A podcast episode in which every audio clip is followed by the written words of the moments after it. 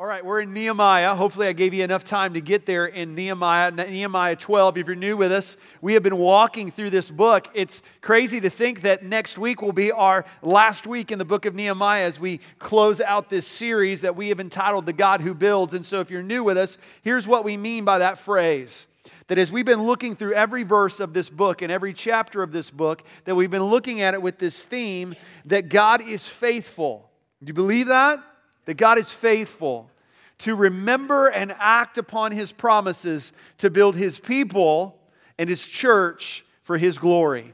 And so, as we've looked at these pages in Nehemiah and looked at that reality and what God is wanting the people of Israel to once again see that their God is faithful in spite of their unfaithfulness, in spite of their rebellion, that God is faithful to remember and act upon his promises to the nation of Israel. And he does that through a man named Nehemiah.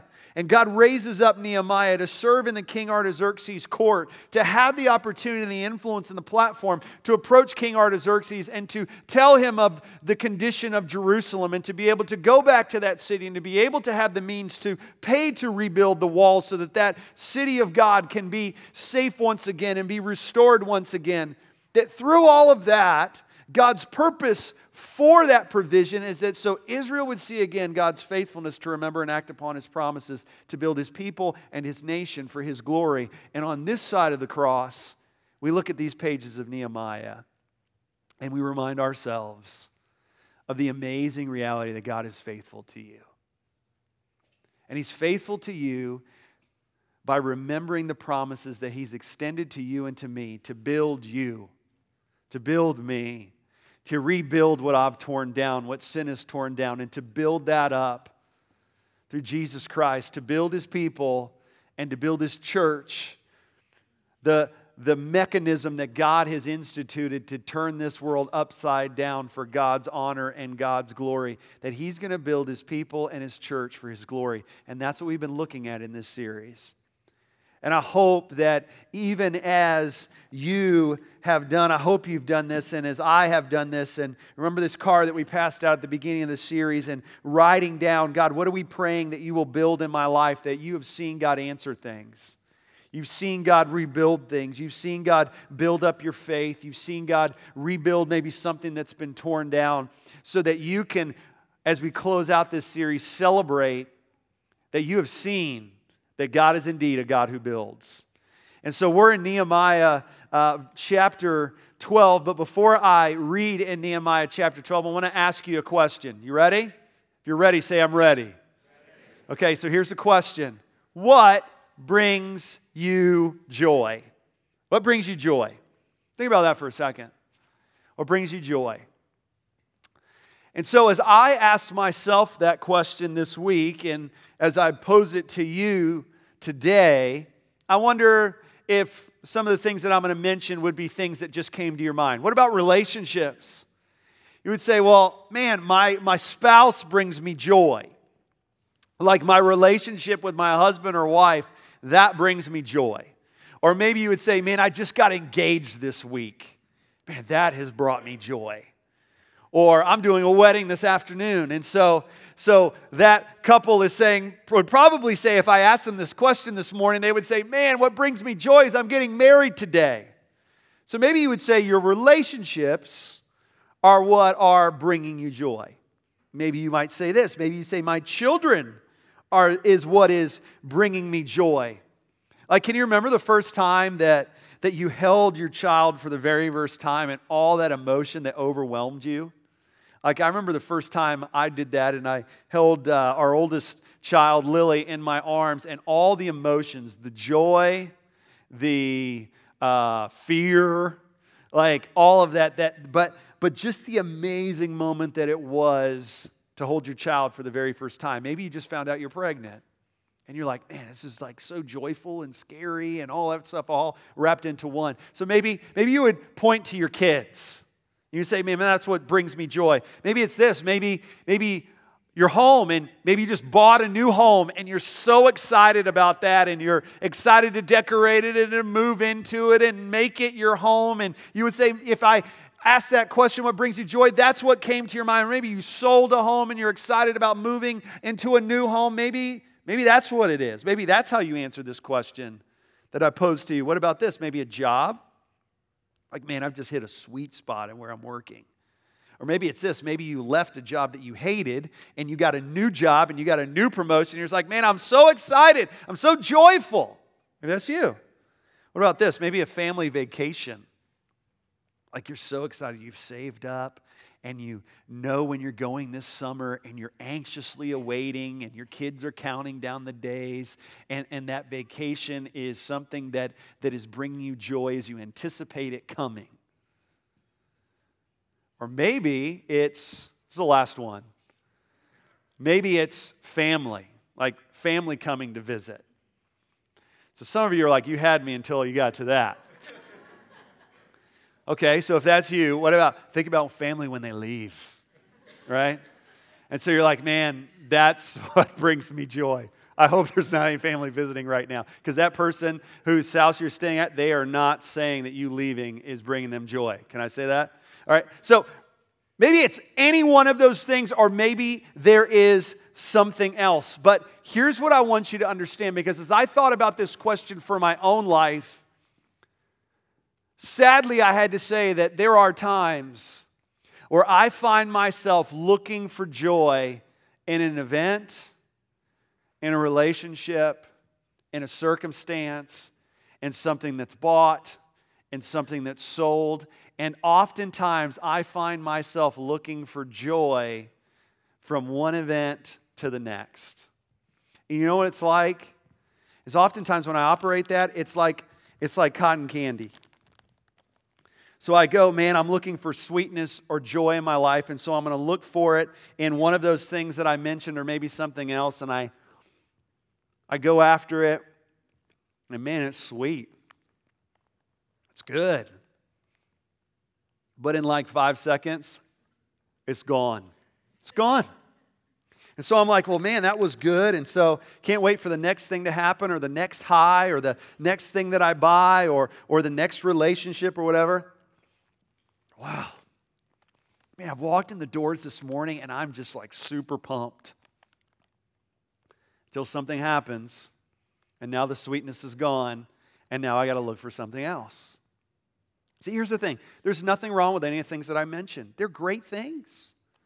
Praise God for my relationship with my spouse and what it means to me. Praise God for the children that He's entrusted to me. Praise God for the home that we have to live in. Praise God for the job that I have. Praise God for, for the family that I have and the opportunities that I have to see them. But here's the reality is every one of those things can easily bring disappointment, can they not? They're going to. You may be in one of those spots right now. I mentioned your spouse, and you're like, man, we are at odds. One person sees black, the other one sees white. Not bringing me joy right now.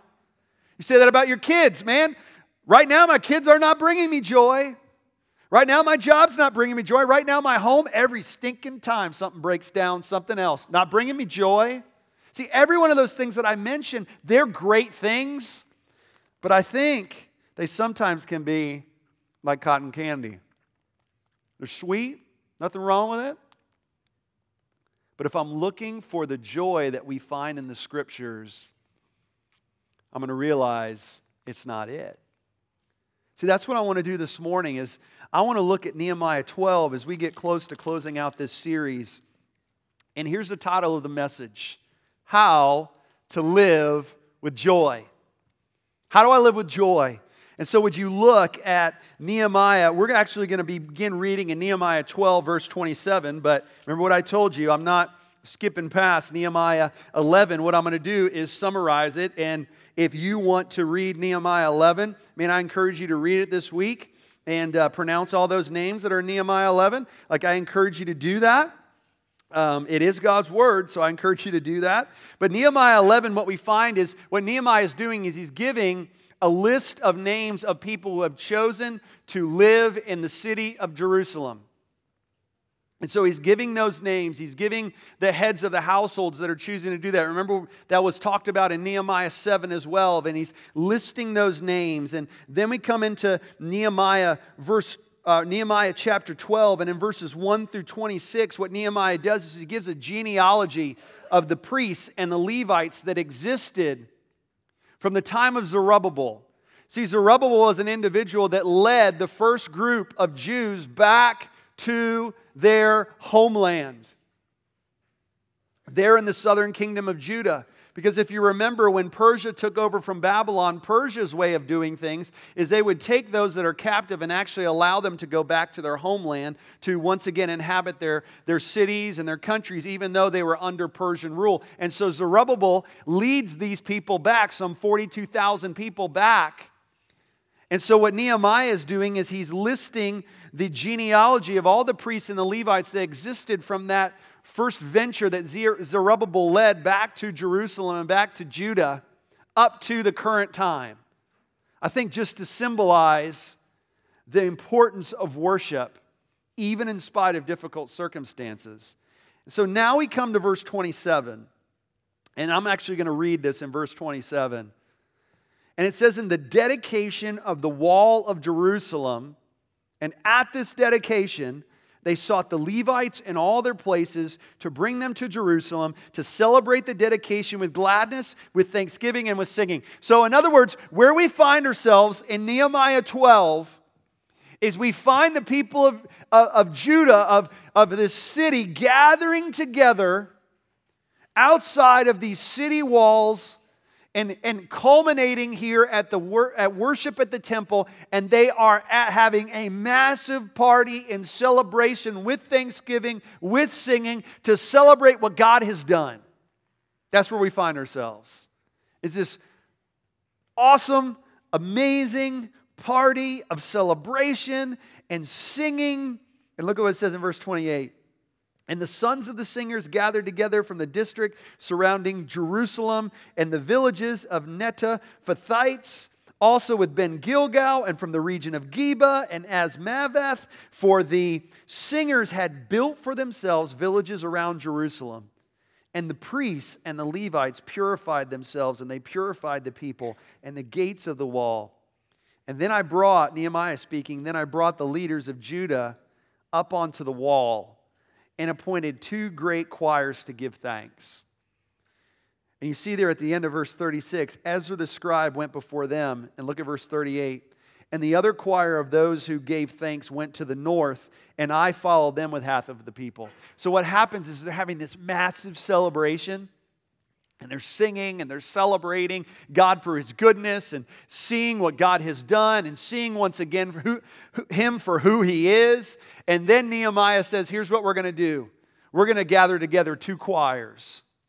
And one choir is going to be as, led by Ezra, and he's going to start at the south. And another choir is going to be led by myself, and we're going to start to the north. And we're going to, as we walk along the walls of that city, we're going to gather together at the temple and we're just going to have a massive celebration for what God has done. Now, we find ourselves, look at what it says in verse 43. After they got done with this processional around the walls, verse 43, and they offered great sacrifices that day and rejoiced, for God had made them rejoice with great joy. If you're writing in your Bible and you know that I'm a big proponent of that, I want you to under, underline this. For God had made them rejoice with great joy. God made them. The women and the children also rejoiced, and the joy of Jerusalem was heard far away. I told you the title of this message was How to Live with Joy. And what I love when you read these verses in chapter 12 is you is you're reminded of the story of these people all the way back to the beginning of Nehemiah and before, where the people of God had lost their way. That's what caused them to go into captivity is they forgot who their God was. They forgot his greatness. They forgot his goodness. They forgot his graciousness to them. They forgot that. And so, as a sign of judgment and discipline, God allows the people of Israel to be brought in captivity. But what I love is now we find ourselves in chapter 12, and their eyes once again are renewed in understanding and believing and seeing that the person that they were and the thing that they were trying to, to find for their joy was always God. And they're reminded of that here in this chapter. And it says that God caused them to rejoice because they once again saw him for who he was. See, here's a definition for joy that I want to give you. And I encourage you, if you're taking notes or if you're not taking notes, man, I want you to write this down. Because joy, as I mentioned already, so often we look for those things in all the wrong places, though those things aren't wrong. But so often we look at it because we don't really understand what joy that's mentioned in the scriptures, what it is. And here's the definition that I came up with joy is a supernatural delight and a settled assurance in God's faithfulness. That that's joy. Joy is a supernatural delight. It's not something that I can manufacture on my own, but it's produced in me by something, or should I say, someone other than myself. It's, we'll talk about that in a second. It's a supernatural delight, and it's also a settled assurance, a settled assurance in God's faithfulness. And when I have that joy, there's this supernatural delight and settled assurance in God's faithfulness that what? That God is faithful in all the details of my life. Every one of them. Isn't that our definition of the God who builds? He's faithful to remember and act upon his promises. That there's this supernatural delight and settled assurance that God's in control of all the details of my life. But that also, that supernatural delight and settled assurance also helps me to ultimately understand that everything is going to be all right. And when I have that supernatural delight and settled, and settled assurance in God's faithfulness, here's what it produces it, it, it's a joy that produces a determined choice to praise God in every situation. It's a choice that that joy produces that i'm going to praise god in every situation. Not that every situation is good but i'm going to praise that this is a situation that is going to show me that god is still faithful. That's what he's working in me. That's why some of you who sit in this room right now we have people in this room that have cancer. We have people in this room that don't know if their child's going to live. We have people in this room that are walking through difficult circumstances in their relationships or whatever it may be and I've seen in some of you this type of joy that it cannot be explained in human terms. There's no reason why you should have joy. You know why? Because it's a supernatural delight and a settled assurance in God's faithfulness. I don't know about you, but I want that.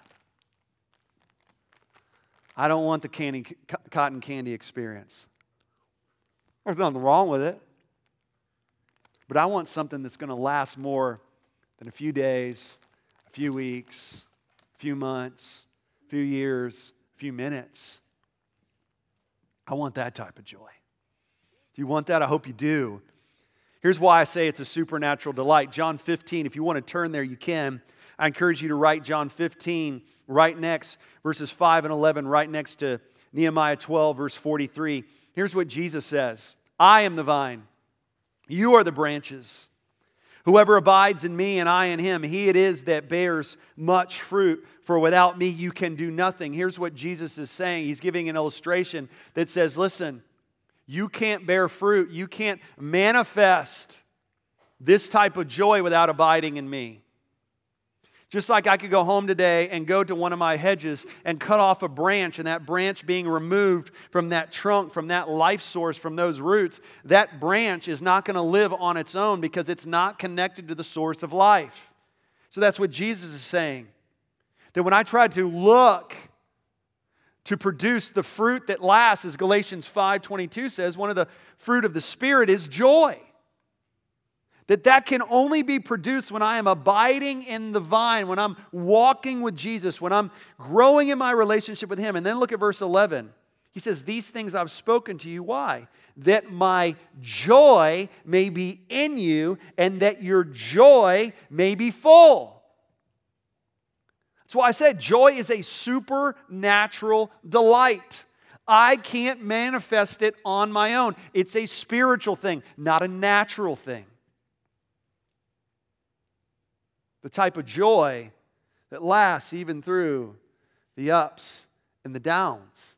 That type of joy. Can't manufacture that on my own. So, how do we live our Christian life with joy? Hopefully, that's the question you're asking. Like, how do I live my Christian life with joy? And what I want to do this morning is I want to give you three daily choices that we need to make to experience this type of joy. Three daily choices. And we're going to find that in Nehemiah 12. Three daily choices. Now, let me once again emphasize that joy is a fruit of the Spirit. It's not a natural thing, it's a spiritual thing. It's a supernatural delight, according to our definition, and a settled assurance in God's faithfulness. So that is that comes when I place my faith and trust in Jesus Christ as my Lord and Savior. His perfect life in replace of my sinful life. His death on the cross, the death that I deserve for my sin. His resurrection that gives me hope today and a settled assurance and a supernatural delight in God's faithfulness. That that's where my joy is found and the Holy Spirit comes to reside inside of me. And when I'm walking in fellowship with him, part of the fruit of that relationship is this joy. But I can easily suppress that when I look for it in other things. So, how do we live in this type of joy? Like, how do we experience that? Three daily choices. Here's the first one choose to celebrate. Choose to celebrate. Look at what it says in verse 27 again. It says in the dedication of the wall, so they gather together, and, and what's going on here? Look at what it says. It, it says they gather together to celebrate the dedication with gladness, with thanksgiving, and with singing, with cymbals and harps and lyres. That they gathered together for what purpose? To celebrate. It's a daily choice that I need to make that today I am going to choose to celebrate. And that celebration is rooted in a thankful heart. It's kind of hard for me to celebrate if I'm unthankful. Wouldn't you agree? It's kind of hard for that to happen. And as I sit outside and I see this crowd that's here today, and I even think about my own life, I think of every day that God gives me to serve Him, that it gives me life, that when I get up, I have the choice to either celebrate or be a cynic. So do you. I have a choice. Am I going to choose to celebrate today? Who God is, His character, and His competency. Am I going to live in that joy? Am I going to allow myself to have a supernatural delight and a settled assurance in God's faithfulness? Well, then I need to choose to celebrate. Or am I going to face the day today? Maybe you are already in this place, or tomorrow, and say, No, I'm going to choose to be a cynic. Here's what I mean Am I going to choose to be someone who is thankful, or am I going to choose to be someone who is negative and pessimistic? Those are the choices every day that I wake up. And so, what I want to do quickly is I just want to give you some things to help you identify which one are you? Are you someone who celebrates? Are you someone who's always cynical and negative? Here's the first one. I choose to celebrate when I, here's the first one, reflect on God's grace and mercy. That when I'm reflecting on God's grace and mercy in my life, what He's given me that I don't deserve, Ephesians 1 3 say, says, Blessed be God the Father who has blessed us with every spiritual blessing in the heavenly places. I'm so thankful that he says he's blessed us with every spiritual blessing in the heavenly places and not just concentrating on every physical blessing on earth. Because I can't take that with me, it's going to wear out. Those in and of themselves are cotton candy.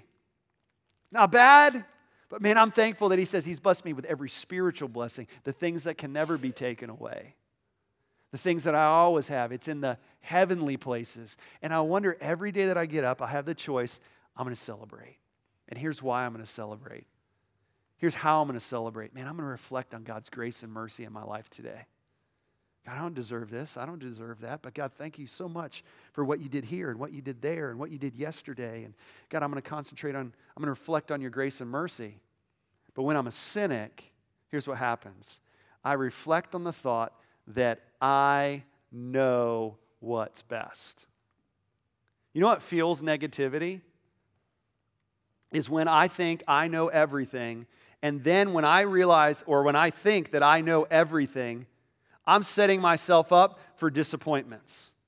So I walk around being negative. I was like, why did they do that here? Why didn't they do this here? Why isn't this this way? Why isn't that that way? Why did this person say this and not say this? Why did this person treat me this way and not treat me that way? You know what that's rooted in? You believing you know best about everything. And so when someone doesn't do exactly what you want, you get negative. Why? Because you think you know what's best.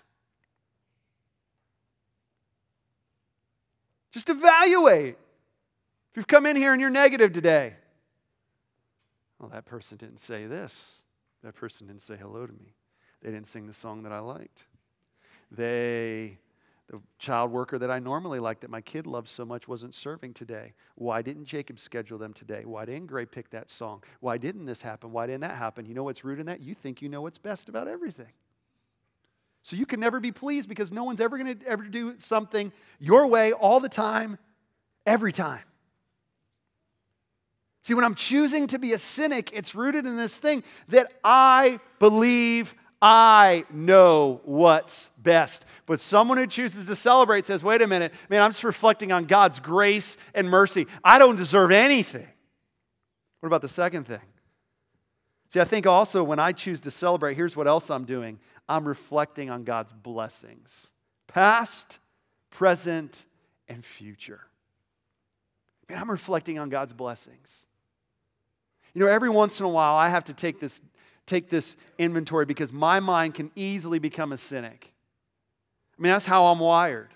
I told you this before. When I look at something, I am real quick to always point out what's wrong with something. Well, that's a way that could be done better, and that's a way that that could be done better, and that's a way that that could be done better. It especially happens when I'm in line at grocery stores or shopping places. This, this should be done this way. This should be done this way. This would be done more efficient. You know, I can easily slip into being a cynic. Super easy. So you know what I have to do oftentimes to bring myself back is I need to just, I just like, okay, God, I'm just to take time and I'm to reflect on so many of the blessings that you've done in my life, past, present, and even future in who I am and where I know I'm going when I pass from this life to the next. God, I'm just to reflect on your blessings. But here's what a cynic does he reflects on today's disappointments and tomorrow's unknowns. Think about it when you went to bed last night. What'd you think about? Did you go to bed disappointed and say, well, this wasn't done and that wasn't done and that didn't happen the way that I wanted to and God didn't work out, out the way that I wanted it to and it's all disappointment, disappointment, disappointment, disappointment, disappointment, disappointment, disappointment, disappointment. Turn to your spouse, you're in the bed, now you're going to cause them to struggle with being cynical. Da,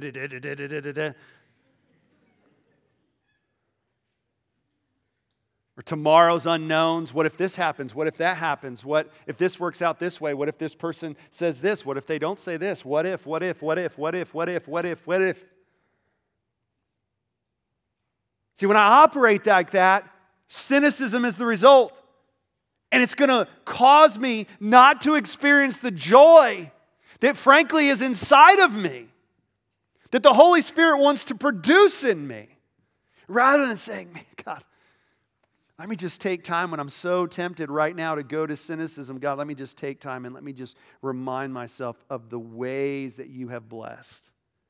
God, let me go back when I'm praying for whatever right now and it doesn't seem to be happening and I want to go to cynicism because I'm feeling disappointment. God, let me reflect back in my life and look at the times where I prayed for you to say yes, but you said no, and I'm so thankful that you did.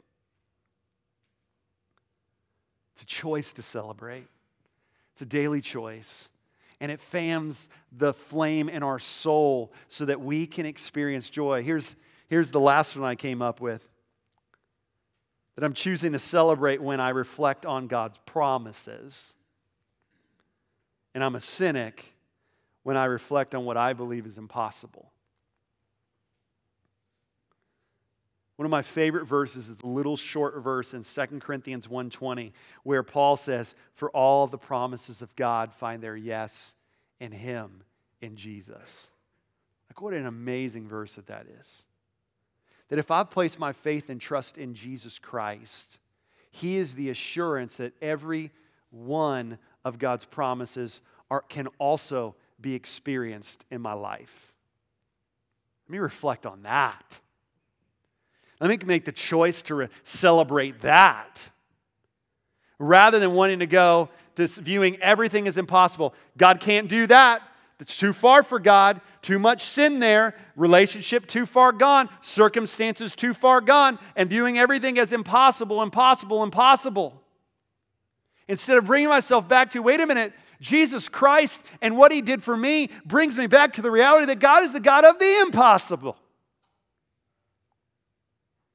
Choose to celebrate. See, here's what concerns me. There's people in this room that are choosing to be a cynic, and you don't even realize it. Newsflash Does anybody here, by raise of hand, enjoy being around a cynic? I'm shocked that no one's raising their hand.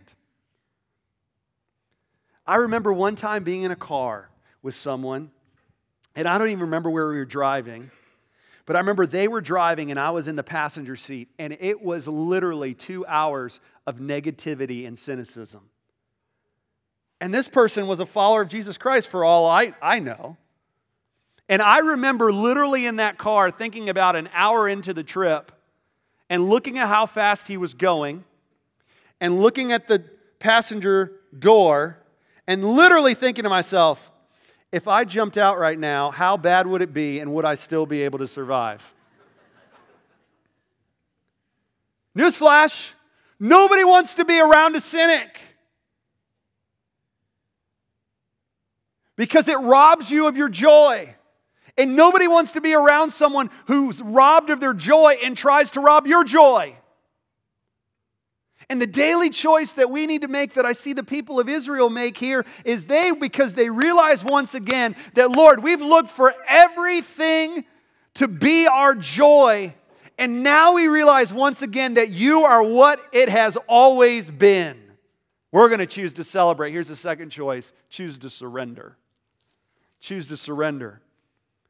Because what I see in verse 27 is they have this dedication, and the word dedicate literally means to offer to give. Like they don't have this big celebration and coronation so that they can say, hey, guys, we high five. We built the wall in 52 days.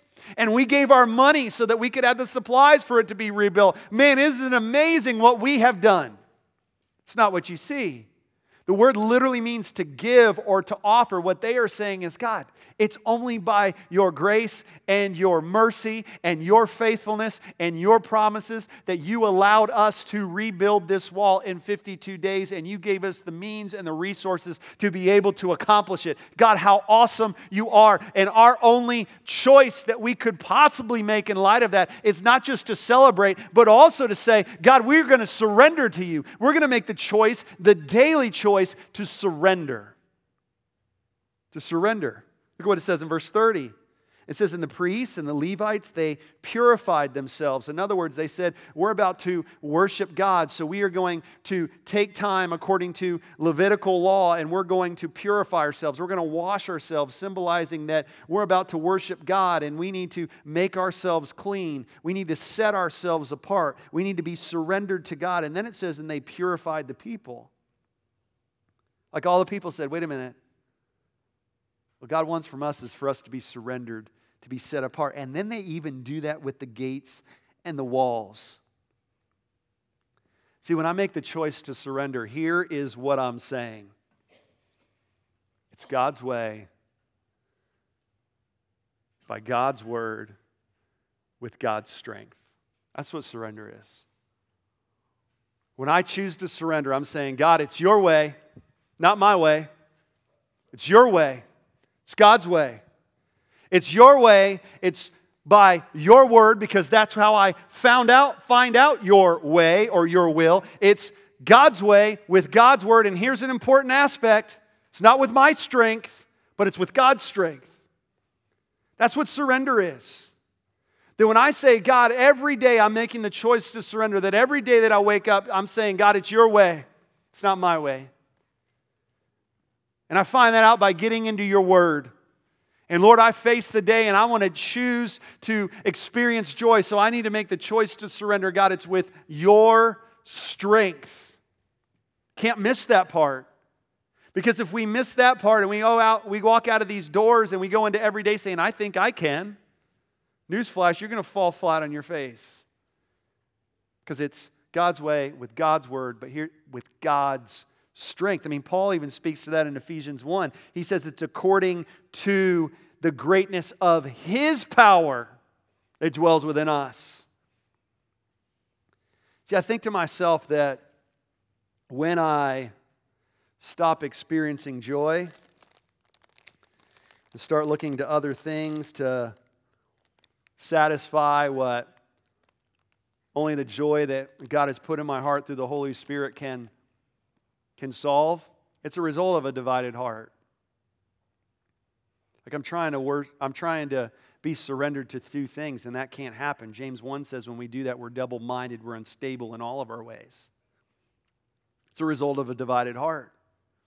And that's why every day, that's why it's a daily choice of surrender. That I'm constantly looking and saying, where in my life am I not aligned with God's way and God's word? Where am I not aligned? So, where I'm not aligned, I'm going to say, God, according to your way and your word with your strength, God, I'm going to surrender that. This seems off here. God, I want to surrender that again. God, my life, I seem to be looking to other things to give me what only you can give me, to give me that joy. God, I'm going to surrender that. I'm going to surrender myself. God, it's your way with your strength according to your word. It's a daily choice of surrender. You even see that with David in Psalm 51 where he where he had sin with Bathsheba. He was looking to Bathsheba to give him something that he already had with God. And when he realizes that and he sins and he repents, he repents with this prayer in Psalm 51 and the result is he says, "Let me hear joy and gladness as a result." When I make the daily choice to surrender, I foster that joy. And here's the last thing. Here's the last choice that I see in this text. Not just that we need to make the daily choice to choose to celebrate, to choose to surrender. Here's the third one. And I need to make the daily choice to worship. That's right. The daily choice to worship. You know, in verses 31 through 39, I mentioned this when we read the text at the beginning of this message.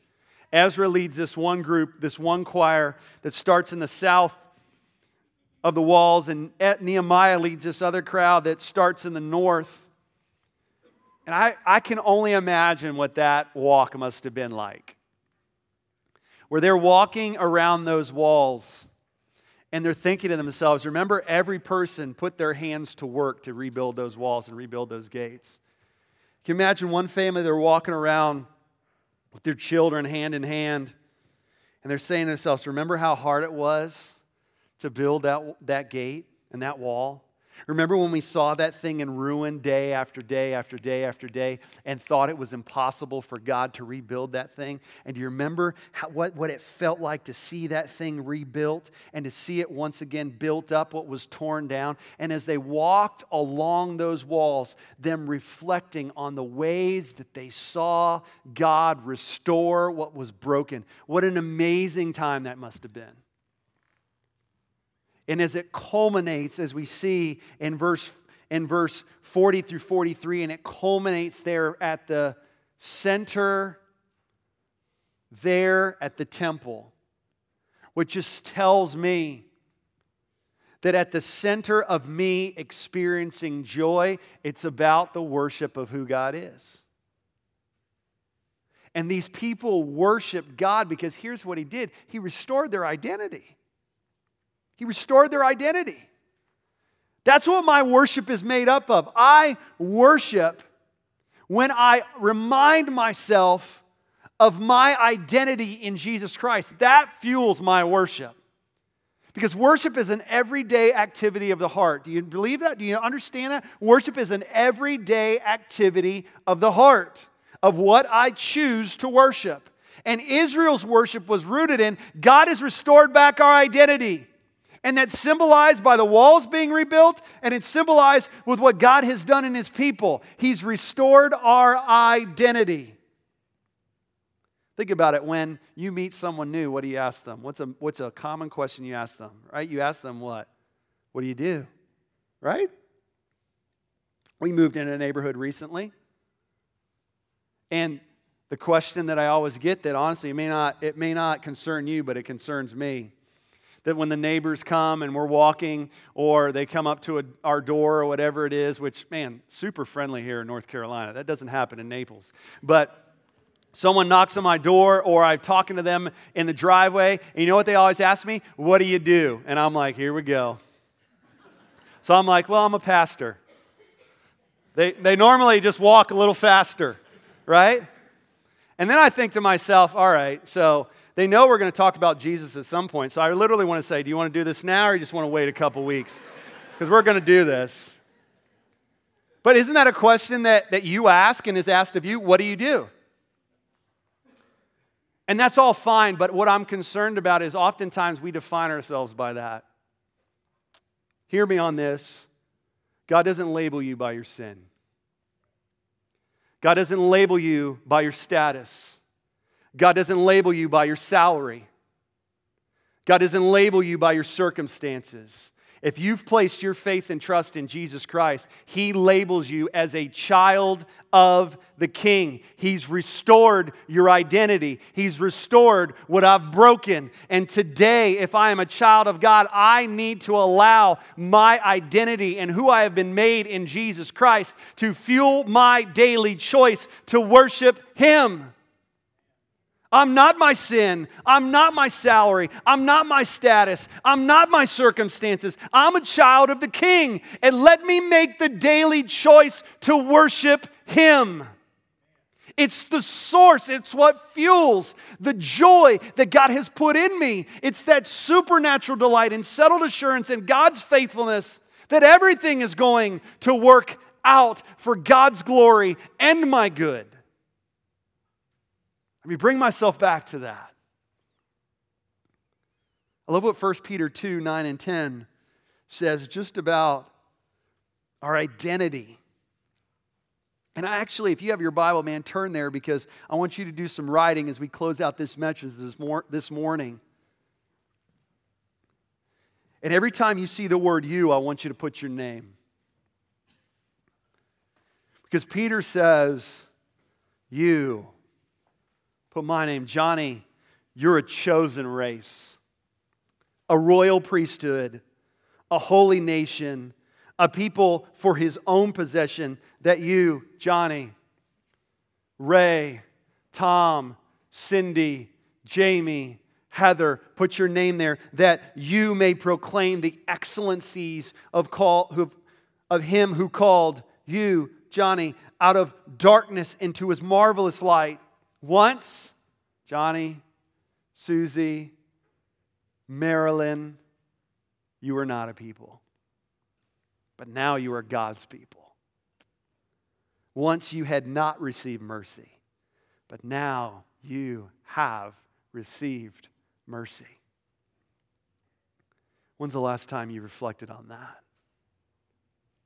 When's the last time you've allowed that to be the motivation to say, man, I'm making the daily choice to celebrate. I'm making the daily choice to surrender.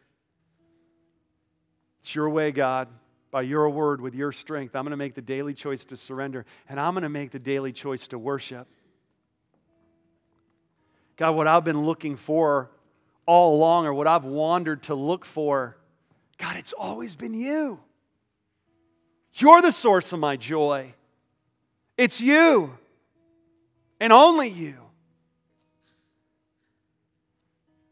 And as I close, what I love and what I w- want to say is that when I look at the end of verse 43, I see this amazing reality that is sombering, that tells me that my choice to worship and to celebrate and to surrender joyfully does, just doesn't affect me. Because I don't know if you noticed, but at the end of verse 43, it doesn't just say that the men rejoiced, but it says the women and the children also rejoiced. Hey, guys, look at me. You're a dad, you're a husband today. God has given you the responsibility to take the lead on this. Because how you walk in joy and how you celebrate and how you surrender and how you worship sets the tone for your household.